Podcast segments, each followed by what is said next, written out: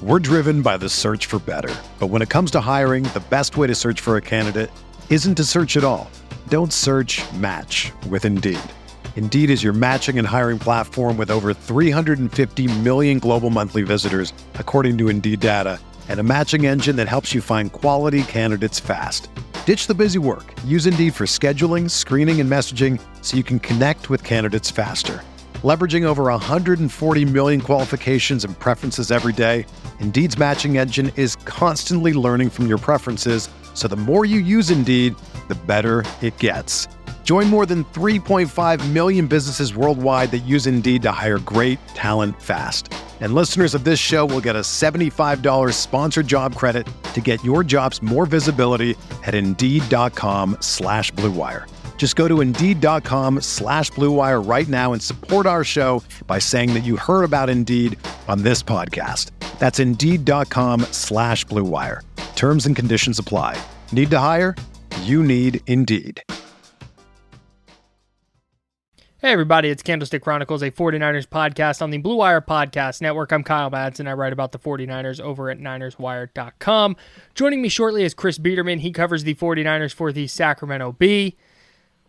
We're getting into the 49ers canceling OTAs and their mandatory minicamp.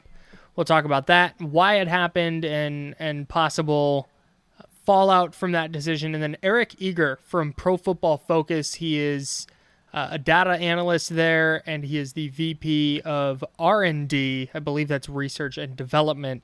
If my uh, business savvy uh, helps me at all there, I believe that's a VP of R&D means at Pro Football Focus. He's a co-host of the PFF Forecast podcast with our our friend and friend of the pod, George Chahrouri.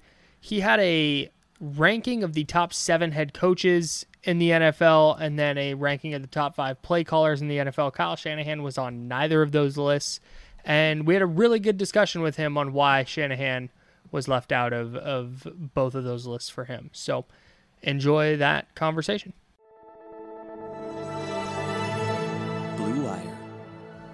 Hey, this is George Kittle, and you're listening to Candlestick Chronicles. Kittle in Denver territory. Kittle is gonna go. Touchdown.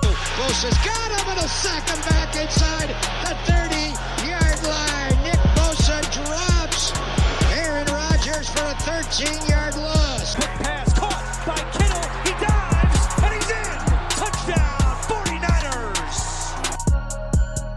All right, Chris, it's staying nice and cool in the East Bay, and it's really great. I've worn jeans the last couple days. Haven't had to been beating the heat.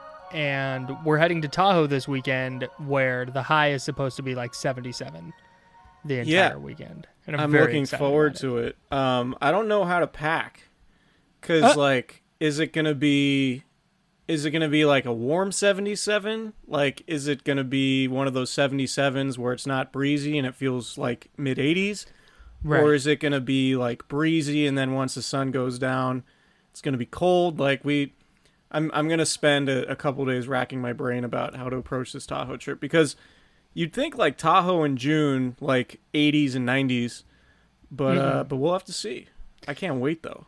Yeah, I'm definitely going jeans, a hoodie, and then just shorts and t-shirts for sure. And then Okay. golf clothes, of course, because we're golfing. Playing golf. I can't. We're we're we're we're gonna be drinking beer while also doing a little golf. Sure. At least Sure. that's my plan. Yeah. Uh, that that's that's what you do when you're when you're bad at the game, unlike you, who is who is relatively good at the game. Let's talk 49ers. Sure. Kyle Shanahan announced today, Wednesday, that the team would be canceling the rest of their OTAs. They got through seven, they were allotted nine, and then they canceled their mini camps as well. Now, I understand that this got a thing on the ESPN ticker, and there was this, oh man, the 49ers are so concerned about injuries, but from what Kyle Shanahan explained, they only really chopped off one practice because the goal was to get through eight. They were going to cancel the ninth, and then because they had 89 of 90 players show up for, 91. sorry, 89 of 91. Can't forget Alfredo Gutierrez, to the mm-hmm. International Pathway Program, who does not count against the 90 man roster, so he is the 91st player. 89 players, all but one player showed up. And basically, Shanahan said because of that, he didn't feel the need to get all these extra practices in, and they weren't going to go risk more injury for for one extra practice. Yeah, basically what he said was he wasn't planning on having the mandatory mini camp, which would have been three days next week. In the past, he the mandatory mini camp has been two days, and like they'll they, he's canceled the the last practice to have like a cookout at the facility. But like you said, it, it's it's not a huge deal this year because turnout was so good for the last two weeks. They they did have just about all of their guys um, working at OTAs and participating, and, and there was a lot of buy-in, which we talked about, uh, you know, over the last few weeks. So what they're missing, what they're not going to get, is maybe a little bit more intense of of practices during minicamp than you would get typically during OTAs. The fact that they're mandatory, um, you're going to get guys there, uh, you know, like because they're going to risk getting fined if they're not there which isn't necessarily true during OTAs. So it's just, um, you know, I wouldn't read a whole lot into it. I, I do think the injuries are concerning,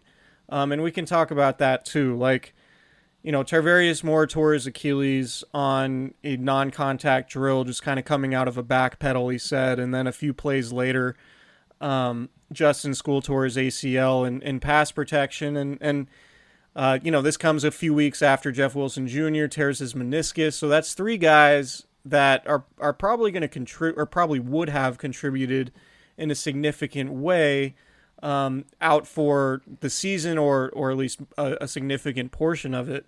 Um, but what Kyle Shanahan said too was that like you know they didn't have an offseason program last year and guys were still getting hurt, right? Deebo right. Samuel got hurt away from the facility. DJ Reed got hurt away from the facility. Um, Richie James got hurt away from the facility. So, you know, injuries happen whether, you know, they can happen whether you're having practice at the facility or not. Um, you know, to me, it's just bad luck. Like, I don't really know, you know, who to blame. I don't know how you how you assign blame here. Like, I know a lot of people want to overhaul the training staff. Like they, you know, they did that two years ago, and they got a good season from the training staff in 2019 and just the injury luck has not been there. Now, if there's a silver lining, it's that you know none of these guys were surefire starters. I think Tarvarius Moore probably had the best chance to start mm-hmm. um, among those three guys that have gotten hurt, obviously. And Justin Skule might not even have even made the team because the team drafted Jaylon Moore, um, you know, in the fifth round this year to to potentially play, you know, swing tackle or be a candidate for swing tackle and and play guard on the inside as well. Mm-hmm. So you never want injuries, but I, I think if there is a silver lining, it's that these guys aren't starters, and it's you know it's not a Nick Bosa week two situation um, where a guy that you have to have if you're going to make a Super Bowl run is hurt. These are just sort of ancillary um, margin players that are important, but they're not going to define the season. I don't think. Yeah, and I think too when when you talk about turning eyes toward the training staff, Jimmy Garoppolo got fallen on by a defensive lineman last year. Richard Sherman dealt with a calf injury in the Achille- from the Achilles he tore in Seattle. Dee Ford had a back problem that he's had since college. Now, it's not the same. I don't know if it's the same back problem, but he's had back problems since college. You get Nick Bosa getting his foot caught in the MetLife turf. Same thing with Solomon Thomas. It's it's all these injuries that it's not these soft these soft tissue, you know, hamstring pulls and, and quad pulls. Jeff Wilson Jr. he got his high ankle sprain uh, getting rolled up on in in New England.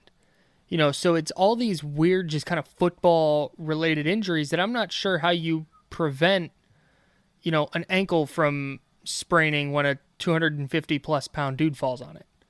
You know, so I think you have to also look at Jimmy Ward. He's played 27 games the last two years after playing only um, 27 in the previous three years combined.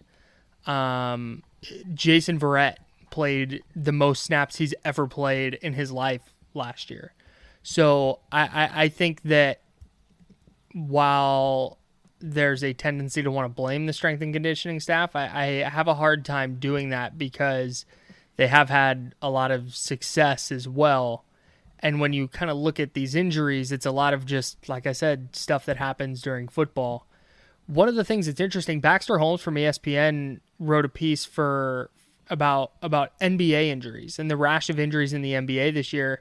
And talking to trainers and stuff, they talked about how one of the additional effects of COVID is all the testing and stuff throwing off guys' sleep schedules, not being able to work hands on with the training staff and with, with the strength and conditioning coaches, and basically that putting player that putting that was putting players behind the eight ball from where they needed to be from a physical fitness and conditioning standpoint.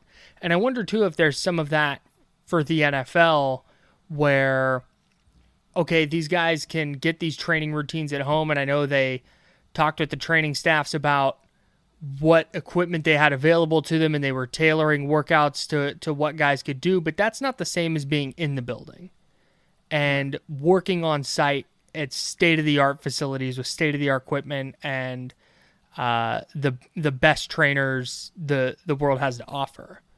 So I'm wondering if we're gonna see a little bit of a of a catch up from an injury standpoint once once guys are back in facilities full time and, and able to work with their strength and conditioning coaches and the training staff.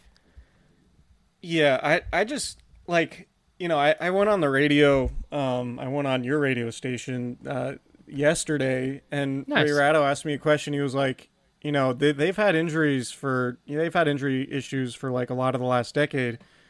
Is there a commonality um, with all of these injury issues and and like they've gone through multiple you know training staffs, obviously multiple coaching staffs. Um, and like the only commonality I could think of is it's just football. You know, like I I wish I had a better answer. It's kind of a flippant answer. Yeah, it was a little bit flippant. I wish I I wish I could like say, you know, there there's you know, Kyle Shanahan and John Lynch can't even say that there's a direct link, you know, between all of these things. Guys just get hurt and guys, you know, guys can be uh, dehydrated, right? Maybe that leads to part of it. Guys can can just be a little bit out of shape. Guys can I mean, there's all sorts of different variables that go into injuries. So like I just don't I I just it's speculation to say that there is a common thread among all of this other than you know like it's just bad luck right like uh, like football Yeah. teams deal with injuries football players get hurt um so we'll see like you know the 49ers are not I mean, it's part the part of the conversation too, and and I think we've we've had this conversation on the pod, but it's like, you know, the old school line of thinking: practice two times a day in in full pads in training camp. Maybe you're more hardened um, and more callous to to go through a football season. Um, or maybe the best way to do it is the more modern approach, which is is all about you know tracking data and seeing you know you have the the trackers and guys shoulder pads. They can they can monitor how far each guy runs during each practice how they exert themselves. They can monitor nutrition and all of that stuff. I mean the fact of the matter is it's just football. It's a physical game. Um, you know I, I would love to to have an answer and say you know this is what the commonality is and this is how you fix it um, because if I could say that, then I'd probably find myself making seven figures for an NFL team or a pro sports team. Um, but I'm not. I'm definitely not a, uh, a med student or doctor or anything of the sort. Um, wow. Yeah, new, breaking news. So I just, you know, I, I don't really know how to talk about the injury stuff other than to say um, it, it's part of the game. It happens, and the 49ers have been incredibly unlucky um, for most of Kyle Shanahan's tenure when it comes to injuries. And I don't, you know, I just don't know if there's anything that's happening that that requires, you know, blaming somebody for it. Um, you know, there was when when they replaced their training staff after the 2018 season, a lot of it was, you know, their uh, their their head their head trainer had been here for a while, and there was sort of a disconnect between um, the medical side and the training side.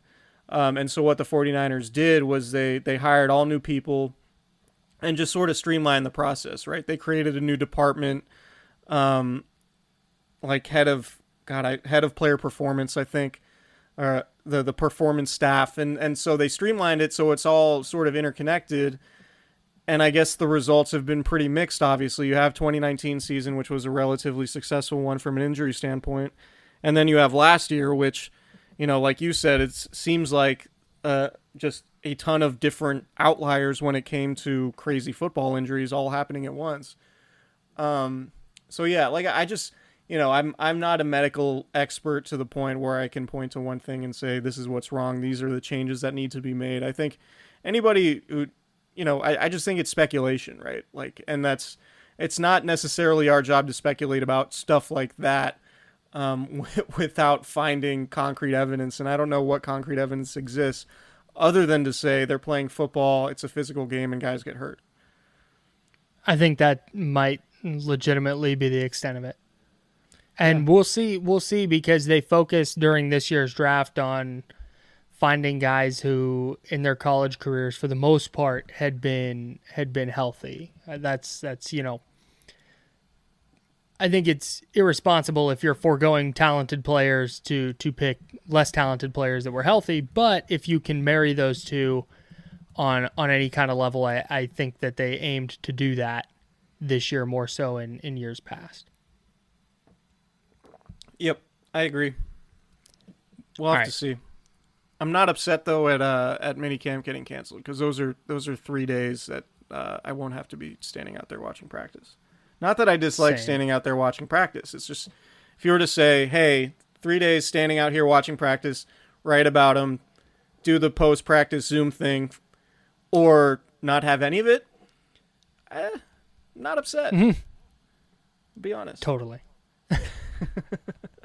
All right, let's talk with Eric Eager from Pro Football Focus. He drew the ire of 49ers fans and the 49ers official Twitter account when he didn't include Kyle Shanahan in his top seven NFL coaches or his top five play callers in the NFL. Fascinating conversation and hearing some of the methodology and his thought process behind those rankings. So enjoy that conversation.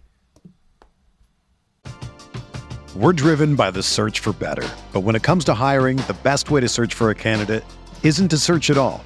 Don't search match with Indeed. Indeed is your matching and hiring platform with over 350 million global monthly visitors, according to Indeed data, and a matching engine that helps you find quality candidates fast. Ditch the busy work. Use Indeed for scheduling, screening, and messaging so you can connect with candidates faster. Leveraging over 140 million qualifications and preferences every day, Indeed's matching engine is constantly learning from your preferences, so the more you use Indeed, the better it gets. Join more than 3.5 million businesses worldwide that use Indeed to hire great talent fast. And listeners of this show will get a $75 sponsored job credit to get your jobs more visibility at Indeed.com slash BlueWire. Just go to Indeed.com slash BlueWire right now and support our show by saying that you heard about Indeed on this podcast. That's Indeed.com slash BlueWire. Terms and conditions apply. Need to hire? You need Indeed. All right, Eric Eager is here from Pro Football Focus. Eric, uh, we'll we'll start off the bat. Why do you hate Kyle Shanahan? Uh, no. Very good question. Uh, I don't. Um, I, I, like. I, I, think he's a, a, you know a good head coach. He's certainly had his moments uh, in the NFL, um, and uh, yeah, it's just you know kind of an interesting uh, season last year. We still had him with an above average rating, obviously, despite all the things they had to go through as a team. Um, but there were just other guys that stood out a little bit uh, this past season, and and you know, again, I'm more making the case for those other guys than sort of dinging Shanahan so much. Right. So let me let me fill people in if they if they're not extremely online. Uh, you released a list of the NFL's best head coaches ahead of the 2021 season. Uh, you guys can read that at pff.com. You listed the top seven, Kyle Shanahan not included, and then you also released a list of the five best play callers in the NFL, Kyle Shanahan not included. So let's let's start with kind of the the methodology behind. Uh, we'll start with the list of head coaches, so you're not trying to explain two things at once. What Wait, kind of went into? Go ahead. Can I ask a question real quick? Sure. Before, we, before we dive into that, what's it like when a team account tweets at you and, and, and what's like what's the blowback on, on twitter like what's it like to be the target of that you know, I learned a long time ago, like, um, I learned a long time ago that you just like mute mentions because, um, you know, there are people who who, you know, I follow who will message me and ask, like you guys, like I, you know, I love to come on and talk to you guys. I know there's like a mutual respect there, and and we can get you know a good conversation going, and your listeners can get my point of view um, you know, uh, however many characters you get on Twitter is sort of not enough, I think, to to explain yourself um, when Right. it comes. so, I'm, uh, but yeah, it, was cool. I mean, look, I if I was the San Francisco 49ers social media person, I would stick up for Kyle too. It- yeah, a little bit, Okay. a little bit the job. Kyle, resume. Sorry for my interruption. No, no, no, it's fine. That was a that was a good a good sidebar um, because I could legit just spend half an hour talking about Twitter etiquette and stuff, but we're not going to do that. We're going to talk about head coaches. So let's start with your your head coach rankings. You have Andy Reid one, um, John Harbaugh two, Matt Lafleur three. Those are the top three. Um, what methodology goes into that? Because I know you're not just sitting there, you know, jotting down names on paper and going, eh, I like this guy the best, and then maybe throw this guy in. What goes into your head coach rankings? Well, And and, I think that that's the fall short? important thing to notice too is that like if I were doing this sort of just by if I were starting with the names that everybody else, I would have the same list as everybody else, and I probably would have Kyle in there. But I was, you know, going through things that I think are fairly stable year to year and stuff that, um, in my opinion, you know, you need to consistently do to be a great head coach. Uh, at least one of those things, right? And so for for head coach, it was a little bit different than an offensive coordinator. Although if you were a good play caller, that did that did elevate you a little bit. Um, but what I did, you know, for that was I would look at how often did they go for fourth down when the EPA model said that going for fourth down was better than not going for fourth down. Hmm. You know, Kyle Shanahan. So some of the guys I had at head coach there, I had Kevin Stefanski. Stefanski led the NFL 81% of the time that the model said go for a fourth down in the first three quarters of a game, a close game. He did it, and that gained them an extra 15 points.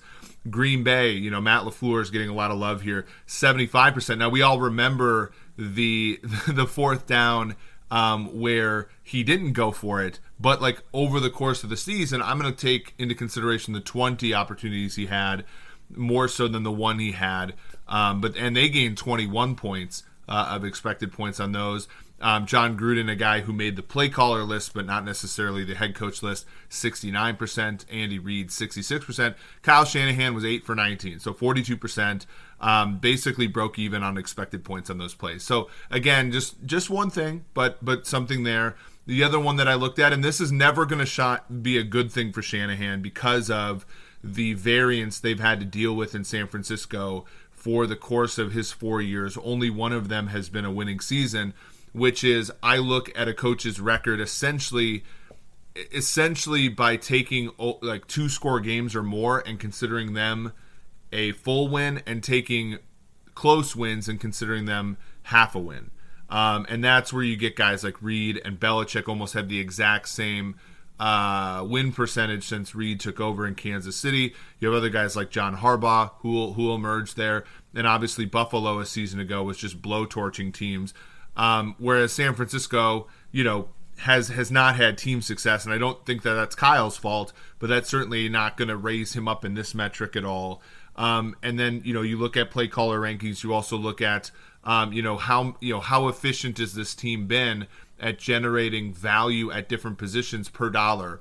And again, this is a some place again where San Francisco is just going to struggle a little bit because even the one season that they've had a lot of success, Jimmy Garoppolo was essentially paid exactly for that success, right? He's they have not been they have not gotten value out of let's say a rookie quarterback deal, um, so on and so forth. So it's just those things. And again, like I think when we watch Kyle coach and we we watch his tree and we watch the way he's changed the NFL, like we would put him higher than a lot of these metrics would have him. But it just so happens that in his San Francisco tenure, those things have he has not shined in those things. So this all ma- makes sense, and it, it sounds like you know you're you're definitely focusing on quantifiable data and and looking at you know the last few years when when making these rankings. But if you were to draft, uh, if you were to draft head coaches, just for the next you know four or five years or whatever. Where do you think Kyle Shanahan would rank, It- it- or where would you where where do you think he would go in that draft? Um, in your opinion, That that's a really good uh, question. So, um, I would I would certainly take Andy Reid. Um, I would take John Harbaugh. I think I've said this publicly. I think John Harbaugh is in a Hall of Fame. I think Andy Reid and John Harbaugh should be in the Hall of Fame. Um, I'm probably going to go with Sean McDermott of Buffalo. Um, I, I think the world of that team.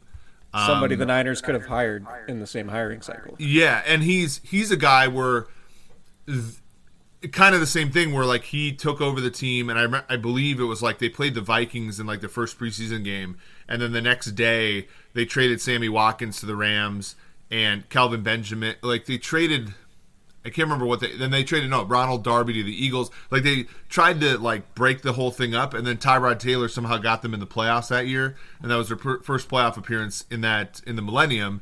And then they had to like trade up for the players they wanted in the subsequent draft, take a step back, and then of course the last two years they've been in the playoffs and the division title here.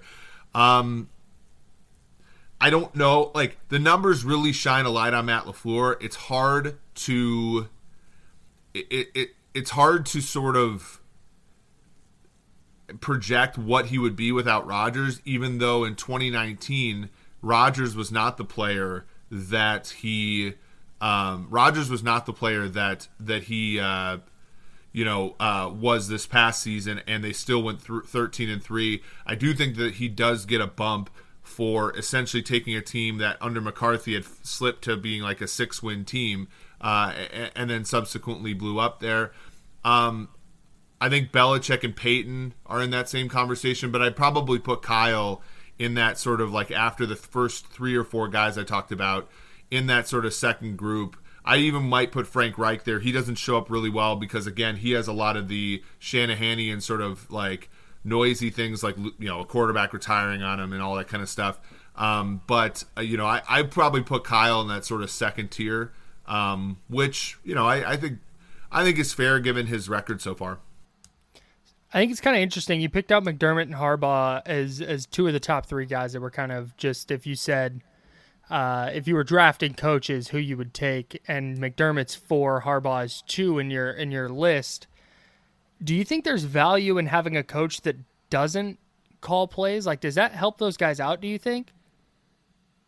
Uh, I only I think it's only a special kind of head coach that can call plays, for sure. Okay. I think Interesting. um, I, I think it's really difficult to do, and we've seen a lot of guys fail. I mean, we saw you know Brad Childress in Minnesota fail. We saw you know I always worried about Eric Bieniemy because he was another Reid disciple who never called plays. If he was going to go somewhere and try to show everybody that he was a play caller in addition to being a coach, I was going to be a little bit worried about um, you know sort of what uh, you know what could happen there.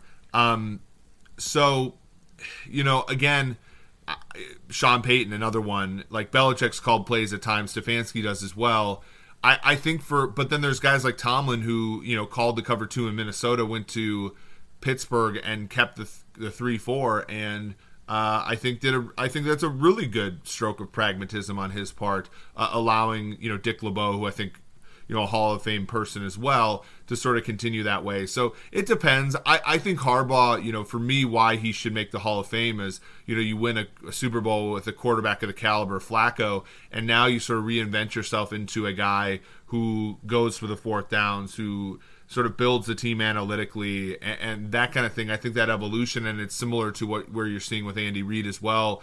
Um, you know, he used to be a guy that would sit on things, and he was fifth best last year in terms of w- going for the right fourth downs. He, you know, he was nine and one in close games last season, and close games has been where he struggled. You know, prior prior to this season. So, um, it's a good question. I, I don't think that's what hold Kyle holds Kyle back. Um, I think the two Super Bowl meltdowns for him are more noise than anything. Um, but but it's but it is a good question to ask if if I was a young head coach and yeah, I I would be hesitant to call my own plays.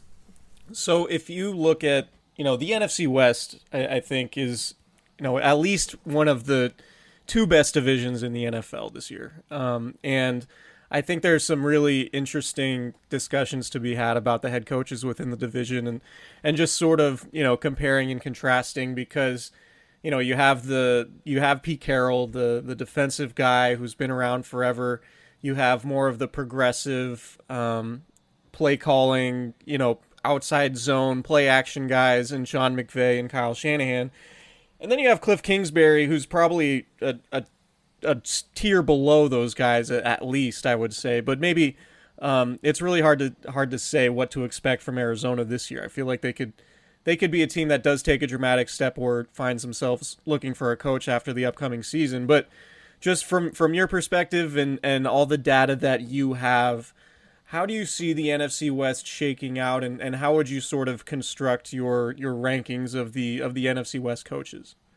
Well, I think that the, the the Cardinals are a value in the NFC if you're looking at something to bet, just because um, when you look at you know the number that the, the market loves. I mean, we we did market implied ratings the other day. Um, and the market absolutely adores, uh, you know, San Francisco and LA, and I can certainly see why. Um, but uh, you know, I think I think people have to be a little bit weary of, you know, in San Francisco, for example, like they're you know, they're basically assuming either Garoppolo plays the whole season um, and uh, he plays as well as he did in 2019, which I think are both stretches, or Trey Lance, you know, comes off the bench and performs like a number three pick almost immediately, which again I think is a little bit of a stretch. Um, and, and, so like they're lined at you know 10 10 and a half wins depending upon where you look and then with la it's you lose brandon staley who was my number one defensive play caller last season um, you know, you lose him to the the Los Angeles Chargers. Um, you also lose two defensive starters in your backfield. Um, you buy into Leonard Floyd, who I think's production is almost entirely a product of playing next to Aaron Donald. Um, we saw in the playoff game against Green Bay, the defense went like literally when Aaron Donald missed like 15 snaps, they went to hell. Uh, and then on offense, on the offensive side of the ball, you have McVay, who I think you know, historically be, he's never done well in our rating system, but obviously he's well regarded. Um, but you have Stafford, who I think has done nothing but get coaches fired his entire career, and and, and we're all supposed to assume that he's bet appreciably better than Jared Goff. So to me, the values are, despite what I think a lot of people believe with like Pete Carroll and, and, and so forth, and Cliff Kingsbury, who I think is a coach that can dig a team out of being bad, but I don't think is good enough right now to take a team from average to great, which is what the Cardinals are hoping he can do. Um, I think the Seahawks are the value in that division at plus 300 um, to repeat. I'll try and keep the the head coach theme kind of going here because I want to I want to ask you about the 49ers trade up for Trey Lance. Uh, where did you land uh, on that trade dealing three first round picks to move up and and take Lance, and then did Shanahan and his offense uh, influence your your uh, thoughts on that move at all? Well, certainly when they made the trade up, I thought that it was for Justin Fields, um, and I think there was a time period where people couldn't believe it was for Mac Jones, and, and that sort of that surprise that everybody had that that was going to be their approach, I think led to when they ended up taking Trey Lance, I think there was like a sigh of relief. Um, you know, essentially from like let's say you know my my uh, colleague on the PFF forecast, George Chahrouri, who is a, a 49ers fan through and through. Uh, there was there was this relief that he had basically uh, because he you know they they he, they wanted nothing to do with Mac Jones, and I wanted to take a step back and think like was this actually a good move by Shanahan because I think about the quarterback position there. Trey Lance, like you want somebody in there who I think is a little bit more like I don't think that that offense really requires like the upper tier sort of talents that Lance has, especially when you're trading that probability for the probability he could be terrible, right? Because you don't have that much time with him at NDSU. You have one year of play. You're you're. It looks like you want to sit him for a year. So by the time he starts, a you've already spent the three first round picks on him. But b you're you're two years into ha- him having not played a game, and you're one fourth of the way through that initial deal if you don't count the fifth year option. To me, it just didn't like. I think on draft night we were all so happy, especially the people that bet on like no Mac Jones. We were mm-hmm. all happy that the Mac Jones wasn't the pick, and we overlooked the fact that I think Shanahan really did blunder in taking Lance Trey Lance ahead of Justin Fields. And then Justin Fields fell to basically the 49ers natural pick at 12. It was, you know, they would have had to trade a lot less for Justin Fields. And Justin Fields, to me, is the better quarterback. But even if you assumed he was worse than Lance, I don't think he's eight picks worse, right? And so you made hmm. s humongous move just to get, just to, you know, put your, you know, draw a line in the sand there. And the rest of the league, you, I, you certainly like, you, you certainly didn't, you know, play the game that well. I think. I think you paid way too much for Lance. I have a question about um, just how you guys evaluate the, the 49ers defense and, and where it's at because it's it's in a bit of a transitional stage going from Robert Saleh to DeMeco Ryans, who's never been a coordinator. Um, how, how do you guys project the 49ers defense this season without Richard Sherman? Um, you know, you still have Fred Warner. Nick Bosa, Nick Bosa is coming back, but he's coming back off the ACL tear. Dee Ford's a massive question mark. Um, just just given all sort of those unknown variables, what what's PFF belief about the uh, about the 49ers defense in 2021? Well, I certainly think they can improve uh, from a season ago. They got good play out of Kerry Hyder. They got, you know, and, and he, I believe, is gone. Um, In the secondary, you have some underrated players in Williams and, um, you know, uh, Verrett's a, a nice piece as well. Warner's probably the best, you know, one of the best line. There's not that many off the ball linebackers that matter in the NFL, but he's certainly one of them, in my opinion. Um, and up front, you got Bosa, as you said. It, it, I mean, this is exactly like why the Niners have sort of been a middling team because, you know, the one season where everything clicks, Saleh has a brilliant season, and everybody mostly stays healthy. It wasn't it wasn't perfect there, but everybody mostly stays healthy on the defensive side of the ball. There's a lot of high end talent there, and you can be a number one defense in the NFL.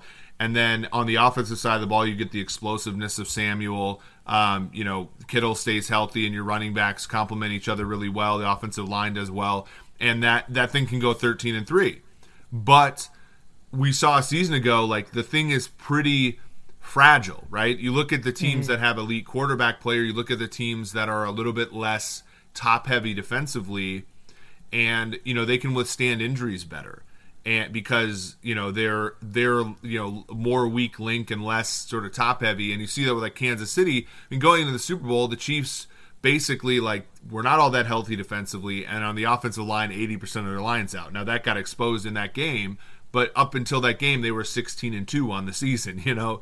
And, and the Niners withstood a, a, quite a bit more injuries right? But like but even like the the first wave of those injuries basically tanked the team and, and that's I think where I sit on them. Like I I like them. I like their higher end. Like I think you know they're probably a better bet to win the Super Bowl if you're thinking about w- placing a wager than they are to win the division. Like the division odds to me are a little too low. Like I think they're a team with some really high end potential, but on average they're probably going to disappoint a little bit just because of you know the fragility that they've built into that team and you know i guess this is this circles back to what i talked about with the quarterback it's they're hoping that lance is turns out to be a mahomes because then they don't have to worry so much about the injury bug that seems to hit them every single year because the quarterback papers over a lot of that Their over under is 10 for this season. Do you like the over or the under there? And then what's the ceiling for San Francisco this year?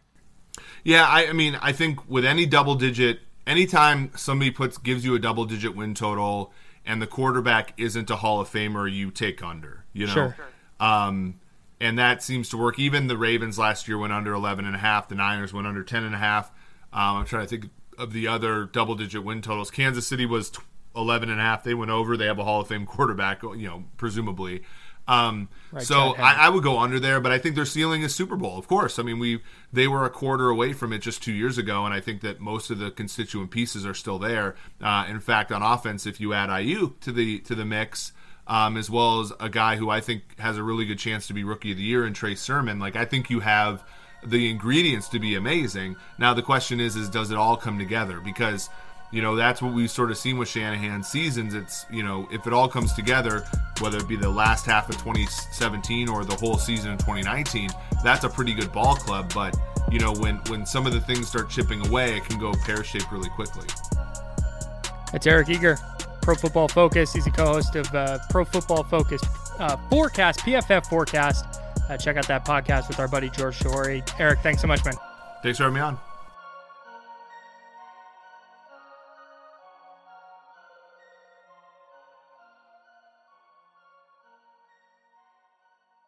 Everyone is talking about magnesium. It's all you hear about. But why? What do we know about magnesium? Well, magnesium is the number one mineral that 75% of Americans are deficient in. If you are a woman over 35, magnesium will help you rediscover balance, energy, and vitality. Magnesium supports more than 300 enzymatic reactions in your body, including those involved in hormonal balance. From functional medicine doctors to mental well being and female hormone experts, we all know that magnesium is the one mineral to improve all aspects of well being and health. But which one? Magnesium Breakthrough from Bioptimizers, the trusted choice recommended by leading experts with seven best absorbed forms of magnesium to ensure your body receives the support it needs for overall well being. Go to bioptimizers.com slash balance today and use code BALANCE10 for 10% off. Support your journey to wellness at B-I-O-P-T-I-M-I-Z-E-R-S dot com forward slash balance. Magnesium Breakthrough from Bioptimizers, your foundation to optimal health and vitality.